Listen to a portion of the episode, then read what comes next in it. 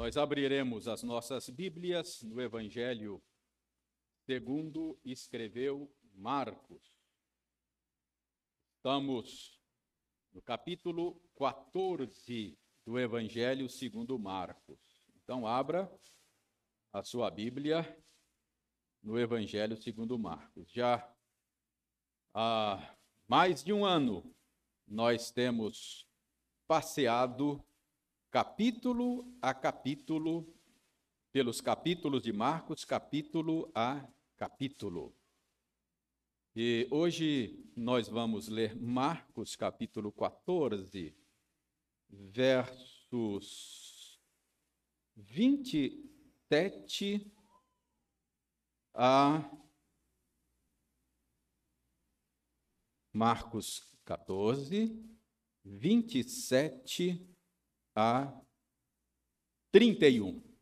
Eu lerei e você acompanhará silenciosamente. Então lhes disse Jesus: Todos vós vos escandalizareis, porque está escrito: Ferirei o pastor e as ovelhas ficarão dispersas. Mas depois da minha ressurreição, irei adiante de vós para a Galiléia. Disse-lhe Pedro: Ainda que todos se escandalizem, eu jamais.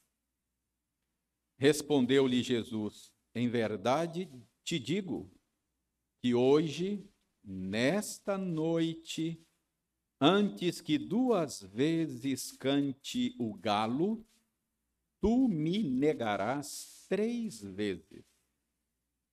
Mas ele insistia com mais veemência: ainda que me seja necessário morrer contigo, de nenhum modo te negarei. Assim disseram todos. Mantenha a sua Bíblia aberta e vamos pedir ao Senhor o correto entendimento, a correta compreensão desta passagem.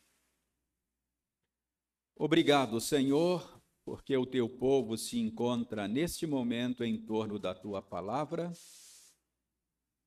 para buscar nela orientação sábia e segura para a sua caminhada neste mundo mau. Pedimos-te que o teu Espírito, que trabalhou em Marcos, ao escrever essa passagem. Trabalhe agora neste que fala, trabalhe agora naqueles que ouvem, de tal maneira que possamos ter uma correta compreensão do teu ensino, possamos admitir a veracidade, a veracidade dele, convença o nosso coração e que possamos responder de maneira adequada a este ensino. Nós oramos em nome de Jesus. Amém.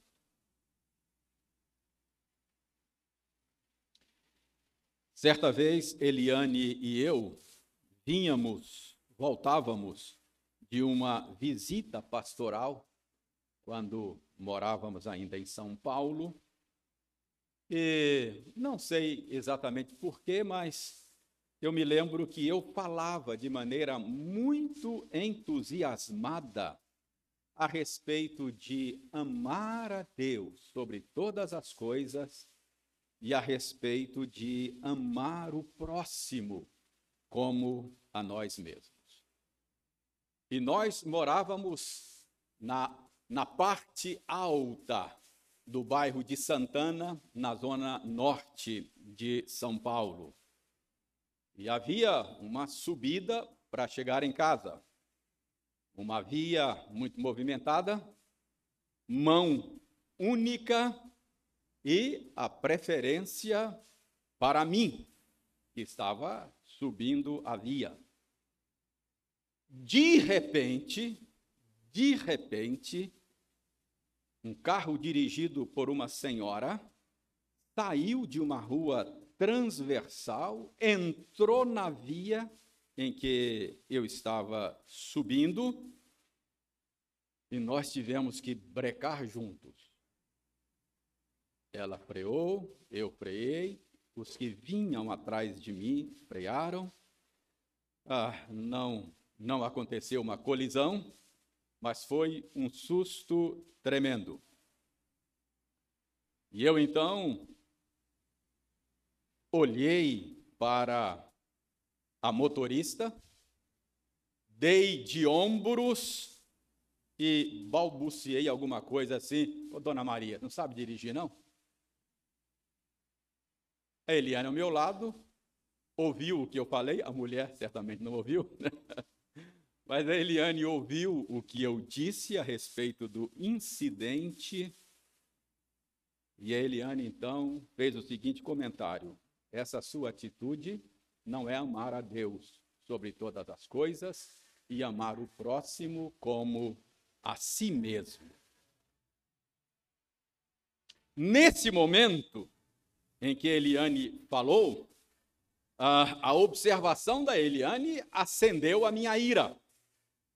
E eu comecei a responder a ela de maneira exasperada, ríspida e com um tom de voz elevado. Eu disse mais ou menos o seguinte: Eliane, quando, quando eu prego sobre essas coisas, ah, eu estou pregando a respeito de um padrão que está muito além de mim. Ah, eu, eu, eu prego essas coisas, mas eu sei que eu estou aquém do, do padrão que eu prego. E, deste modo, fui atacando a Eliane com todo tipo de argumento que vinha à minha mente. Até que o Espírito trouxe a minha lembrança durante a conversa exasperada, Jeremias uh, 17, 9 e 10, ou 19, 9 e 10.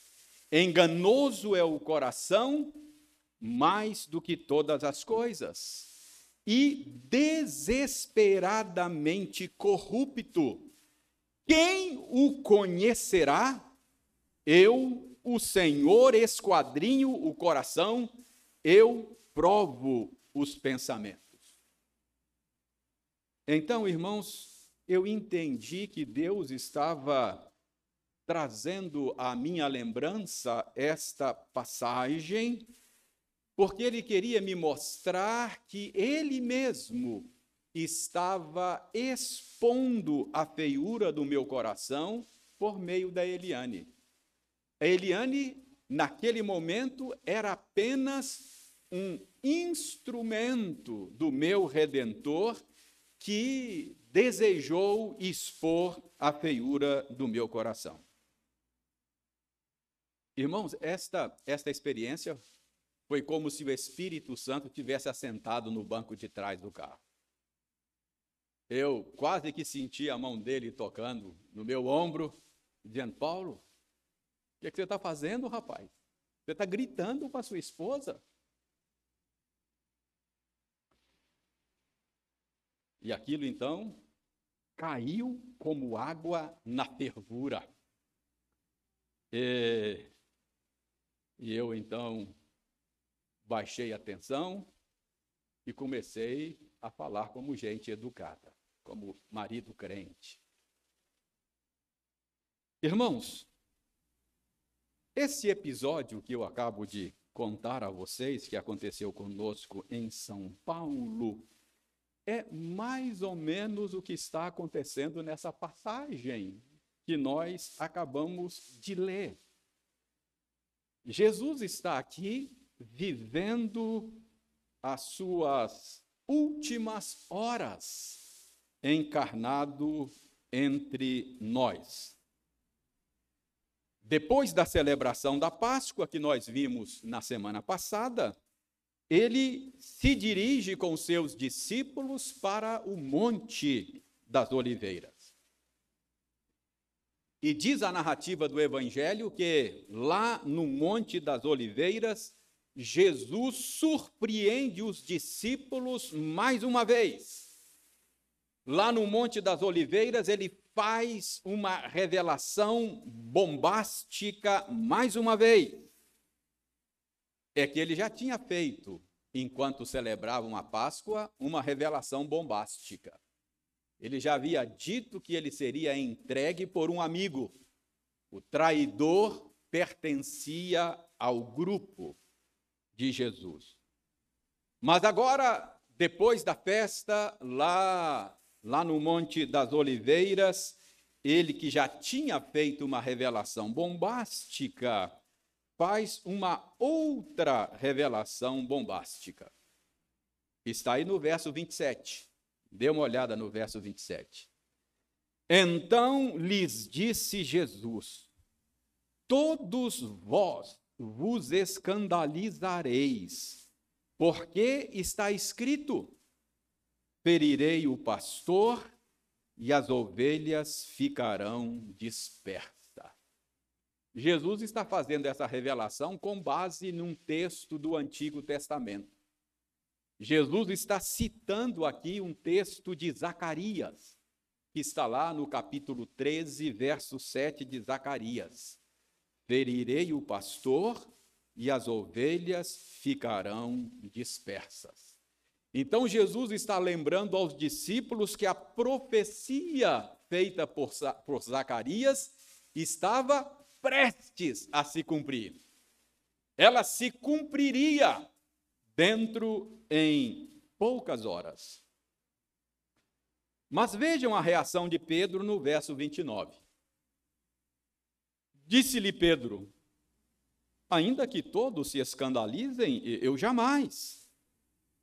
Mas Jesus revela a Pedro que ele o negaria naquela noite, dentro de poucas horas, não apenas uma vez, mas ele negaria ao Senhor três vezes. Jesus, isso está aí no verso 30, você pode olhar o verso 30. E o verso 31 diz que quando Jesus falou que Pedro o negaria naquela noite por três vezes, o verso 31 diz que Pedro insiste na sua posição com mais veemência, com irritação. E ele diz: ainda que me seja necessário morrer contigo, de modo nenhum te negarei. E Marcos, pode ver aí no final do verso 31, diz que todos os discípulos acompanharam a opinião de Pedro. Está aí no final do verso 31. Assim disseram todos. Todos subscreveram a reação de Pedro. Enganoso é o coração, disse Jeremias, mais do que todas as coisas. Jeremias disse que o coração é desesperadamente corrupto. E Jeremias pergunta: quem o conhecerá? De fato, é Deus que está falando por meio de Jeremias, e Deus mesmo responde: Eu, o Senhor, esquadrinho o coração. Eu, o Senhor, provo os pensamentos. Enganoso é o coração, quem o conhecerá? Irmãos, Pedro e os seus colegas de apostolado são ignorantes a respeito da condição do seu próprio coração. Eles são ignorantes a respeito da natureza humana. Eles não conhecem o próprio coração, eles não sabem do que são capazes. Por isso é que eles ficam surpresos com a revelação que Jesus faz. Eles dizem: Nós jamais somos capazes de abandonar o Senhor. Nós jamais somos capazes de negá-lo. Enganoso é o coração. Quem o conhecerá? A resposta é: Eu, o Senhor, conheço o coração. Eu, o Senhor, penetro e provo os pensamentos. Irmãos, o Senhor conhece os corações. E Ele está aqui, nesse episódio, ao fazer esta revelação bombástica, Ele está revelando aos seus discípulos a condição do coração dele. Ele está aqui revelando o coração dos seus apóstolos, ele está aqui mostrando para eles a triste realidade da condição da natureza humana. Realidade que os próprios apóstolos desconheciam. Por isso, eles têm dificuldades de admitir a revelação que Jesus faz a respeito da condição do coração deles. Irmãos, deixem-me dizer, nós não somos diferentes dos apóstolos. Nós também ignoramos o que vai no nosso coração. O nosso coração é enganoso e ele mente para nós, sobretudo quando a verdade sobre ele não nos interessa. Ele mente para nós a respeito da sua própria feiura. E desta maneira nós somos levados por um processo de auto-engano.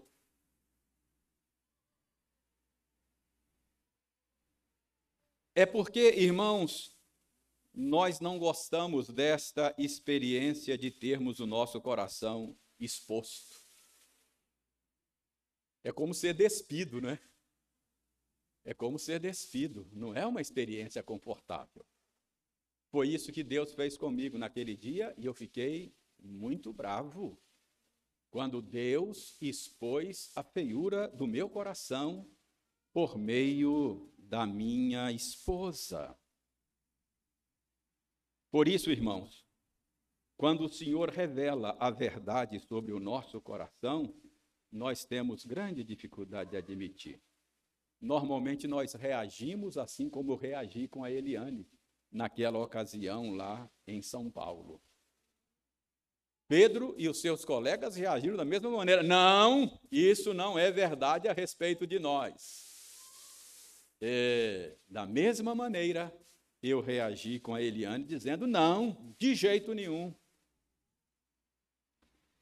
Mas, irmãos, há um detalhe aqui nesta, nesse episódio, nessa passagem, há um detalhe maravilhoso a respeito da revelação que Jesus faz do coração dos discípulos. Ele usa o profeta Zacarias. E ele diz que Zacarias, ou Deus, por meio de Zacarias, disse: ferirei o pastor e as ovelhas ficarão dispersas.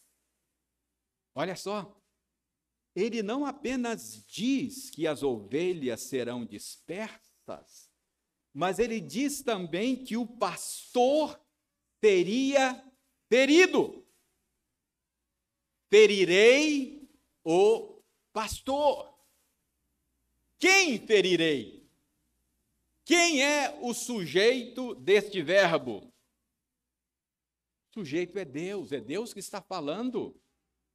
É Deus que fala por meio de Zacarias, dizendo: Eu vou ferir o pastor. E é Jesus. E quando eu fizer isso, as ovelhas fugirão, serão dispersas. Irmãos, a revelação aqui é que o pastor seria ferido pelo próprio Deus, é Deus quem está dizendo: Eu ferirei o pastor. Zacarias já tinha dito: Ao Senhor agradou moê-lo. Ele foi esmagado pelo próprio Deus. O que vai acontecer dentro de poucas horas é que a ira de Deus, a santa ira de Deus, cairá sobre Jesus. Então, Jesus não está apenas revelando que os discípulos falhariam, mas ele está revelando também que ele está disposto a morrer por eles, mesmo sabendo que eles vão falhar. Que coisa maravilhosa, irmão! Que revelação maravilhosa nós temos aqui!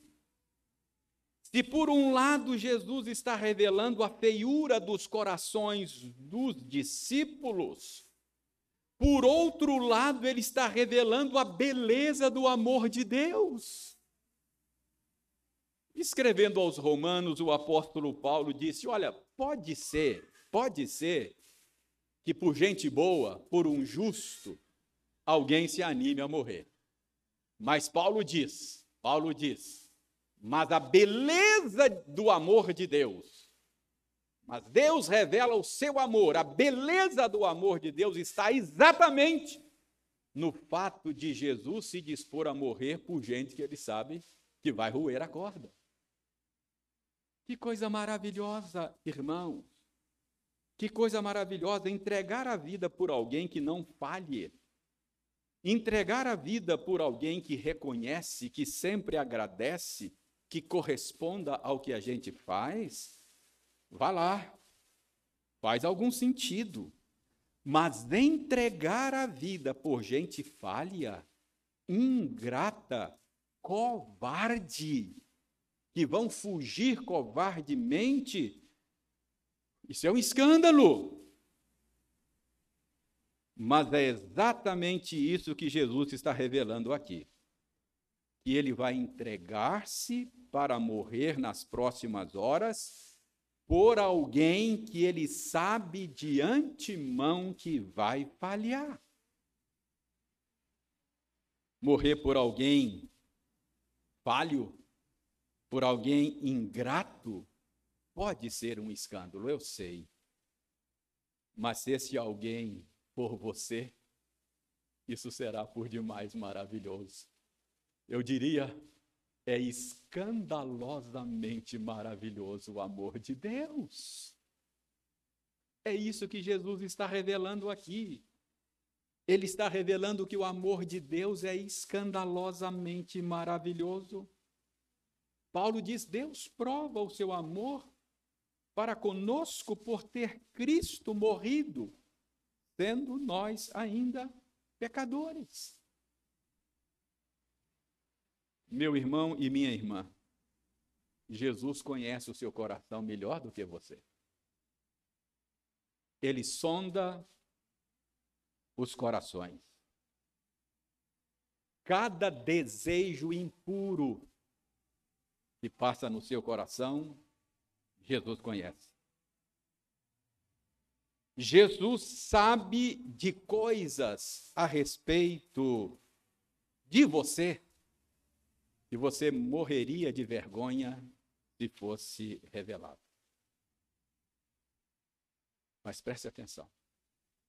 Apesar de saber quem você é, apesar de conhecer o seu coração, ele amou você a ponto de dar a sua vida por você, sabendo quem você é. Ele provou o seu amor entregando-se para morrer em nosso lugar.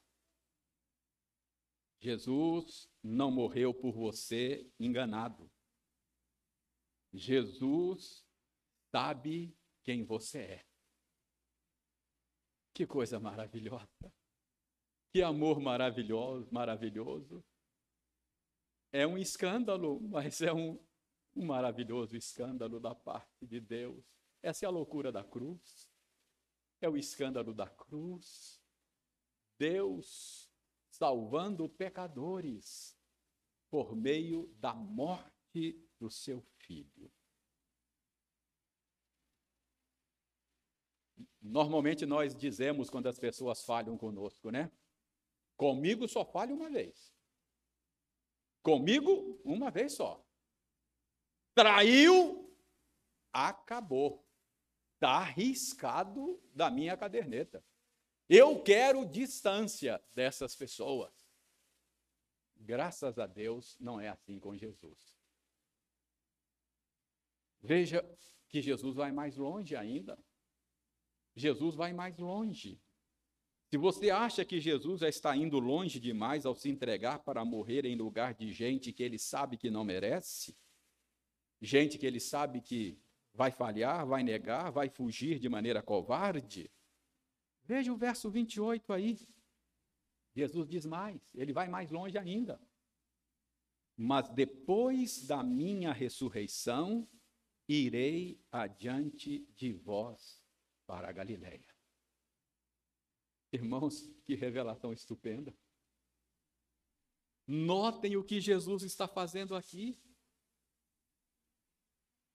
Ele está marcando um encontro com seus discípulos para depois da sua ressurreição na Galileia. Depois da minha ressurreição, eu vou à frente e espero vocês na Galileia. E Jesus estava tão interessado nesse reencontro que o anjo traz às mulheres lá a notícia, a, a, um lembrete para os apóstolos. Lembram que as mulheres no domingo foram embalsamar o corpo de Jesus e chegou lá e ele tinha ressuscitado?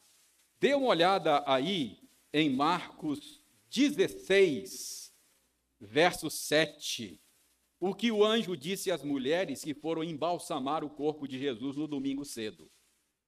Ele diz: Mas ide, dizei a seus discípulos e a Pedro que ele, Jesus, vai adiante de vós, isto é, ele vai na frente e vai esperar por vocês na Galileia.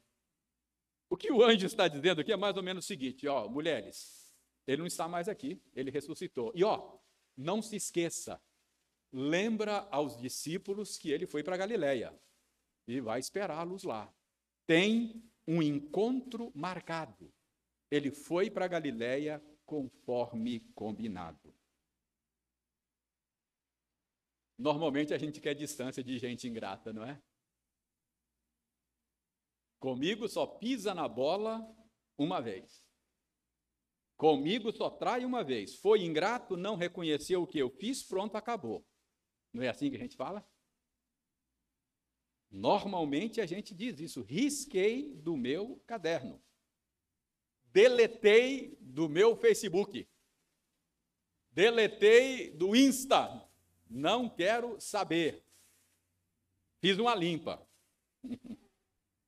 Graças a Deus, Jesus não é assim ele não apenas se dispõe a morrer por gente covarde,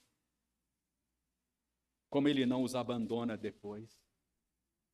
Ele marca um encontro com eles, mesmo sabendo que eles falhariam. Jesus marca um encontro com eles na Galileia.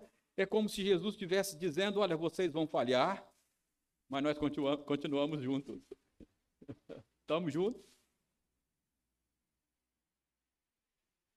E depois de se encontrar com eles, estando ressurreto, a Bíblia diz que Jesus fez outra promessa: Eu estarei convosco todos os dias, até a consumação do século. Quando você acerta, Jesus está com você. E você só acerta por causa disso. Quando você falha, Jesus está com você. Ele não o abandona. Ele disse: Eu estarei convosco todos os dias, até a consumação dos séculos. Aliás, ele disse, lá por meio do Evangelho de João, que aquele que vem a mim, de maneira nenhuma o lançarei fora. Paulo disse que nada, absolutamente nada, pode separar você do amor de Deus que está em Cristo Jesus. Que coisa tremenda! Que redentor maravilhoso nós temos. Mas talvez você esteja pensando, reverendo, Será que Jesus não se importa com os nossos pecados? Será que, a gente falha e está tudo bem com os nossos pecados? Irmãos, não é isso que eu estou ensinando aqui. Jesus se importa com os nossos pecados. Ele se importa tanto que ele se entregou para morrer por você, para livrar você dos seus pecados. Ele se importa tanto que ele se dispôs a pagar um alto preço para que você fosse liberto dos seus pecados. Preste atenção. Jesus não morreu para livrar você somente das consequências do pecado. Não. Jesus não morreu somente para livrar você da punição do inferno. Não. Ele morreu também para livrar você do pecado, não apenas das consequências dele. Você não deve desejar simplesmente ser liberto do dano que o pecado causa. Às vezes nós fazemos isso, né? Nós queremos nos livrar do dano, mas o pecado é precioso para nós. Mas Jesus morreu para que nós fôssemos livres do pecado, da condenação, sim, mas do pecado também. Paulo disse a Tito que Cristo morreu a fim de remir-nos de toda iniquidade, a fim de purificar para si mesmo um povo exclusivamente seu, zeloso de boas obras. Cristo não apenas morreu para livrar você da condenação do pecado, ele morreu para livrar você do poder do pecado e da presença do pecado. O plano é esse. O plano não é apenas livrar da condenação do inferno, mas o plano é transformar gente falha, covarde, desobediente em gente obediente e zelosa de boas obras. Esse é o plano. Então, Jesus não morreu simplesmente para livrar você do inferno. Ele morreu para que você fosse habilitado a viver em novidade de vida. E nós podemos ter certeza da eficácia desse plano. Nós podemos ter certeza. Por exemplo, nós podemos ter certeza da eficácia desse plano na vida dos apóstolos. Irmãos, Jesus, a história posterior vai contar que Jesus transformou esses homens falhos, covardes, em servos corajosos e destemidos. Todos estes homens que se acovardaram no primeiro momento, exceto Judas, o filho da perdição, depois aprenderam com Jesus a sofrer corajosamente por ele. Leia o livro dos Atos dos Apóstolos. A história continua lá. Vejam como esses homens covardes e medrosos no primeiro início, no primeiro, no primeiro momento, enfrentam prisões, açoites e a morte por amor a Cristo. A grande maioria desses homens teve morte violenta. Somente João talvez tenha morrido de morte natural, mas conheceu o exílio na sua velhice lá em Pátimos. Irmão, não se iluda. Não se iluda. Você é mais feio do que você imagina. Seu coração é, é enganoso e é desesperadamente corrupto. Seu coração é mais feio do que você imagina. E Jesus sabe disso. Não se engane, Jesus sabe. Mas não se desespere. Não se desespere. Porque Jesus morreu por você, mesmo sabendo quem você é. Mesmo sabendo que você falharia.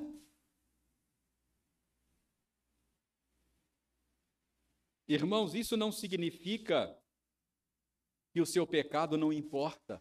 O seu pecado importa para Jesus. Importa tanto que ele não vai deixar você do jeito que você é. Importa tanto que ele está com você por meio do Espírito Santo. Importa tanto que ele continua trabalhando em favor da sua salvação. Onde está Jesus agora, nesse momento? Intercedendo por você. Ele é seu advogado de defesa. E ele apresenta diante do tribunal de Deus a quitação da dívida.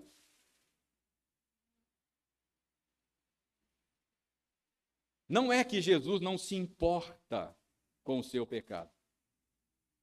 Ele ele está de maneira paciente, ele está de maneira determinada mudando você gradativamente. Ele está mudando você de glória em glória. Eu sei que há quedas na sua vida. A vida cristã, ela é feita de altos e baixos. Um dia eu falei com a minha esposa de uma maneira que eu não deveria ter falado. Eu falei. Mas Jesus não me abandonou. Como eu disse, é como se tocasse no meu ombro e dizer, rapaz, o que você está fazendo? Ele estava ali.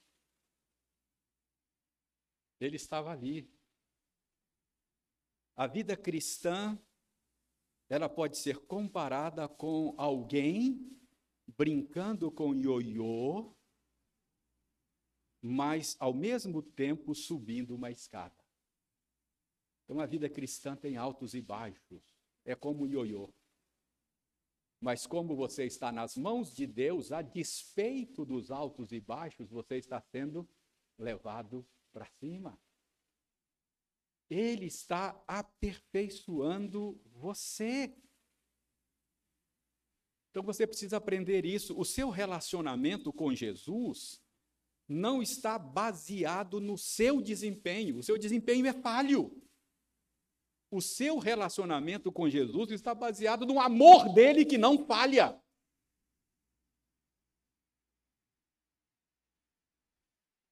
O amor de Jesus é de tal natureza que ele morreu por você sabendo quem você é, sabendo da sua sujeira e do seu pecado. Mas ele ama tanto você que ele não vai deixar você como te encontrou. Ele vai aperfeiçoar você. Creia nisso. Aquele que começou a boa obra em você há de completá-la até a sua vinda. Que Deus nos abençoe. Amém. Vamos curvar as nossas frontes, vamos orar pedir a Deus que aplique no nosso coração essa mensagem e, e nos preparar assim para a ministração da Santa Ceia. Logo depois da oração, eu convido os presbíteros que vão nos auxiliar aqui a tomarem assento conosco. Obrigado, Senhor, pela instrução da tua palavra. Obrigado pelo teu amor maravilhosamente escandaloso por nós. Obrigado porque o Senhor nos aceitou a despeito do que somos. Em Cristo somos aceitos, apesar de nós. Mas o Senhor se importa com o nosso pecado. E o Senhor está empenhado em nos transformar a cada dia. E obrigado por nos lembrares nesta noite de que nós vamos chegar lá. Bendito sejas. E que ao participarmos desses elementos, essa certeza do nosso coração seja alimentada. Que a compreensão da beleza do teu amor seja aprofundada. E que nós encontremos forças em Cristo por meio da palavra e dos sacramentos para vivermos uma vida nova, em novidade de vida nesse mundo mau e quebrado pelo pecado. Nós oramos em nome de Jesus. Amém.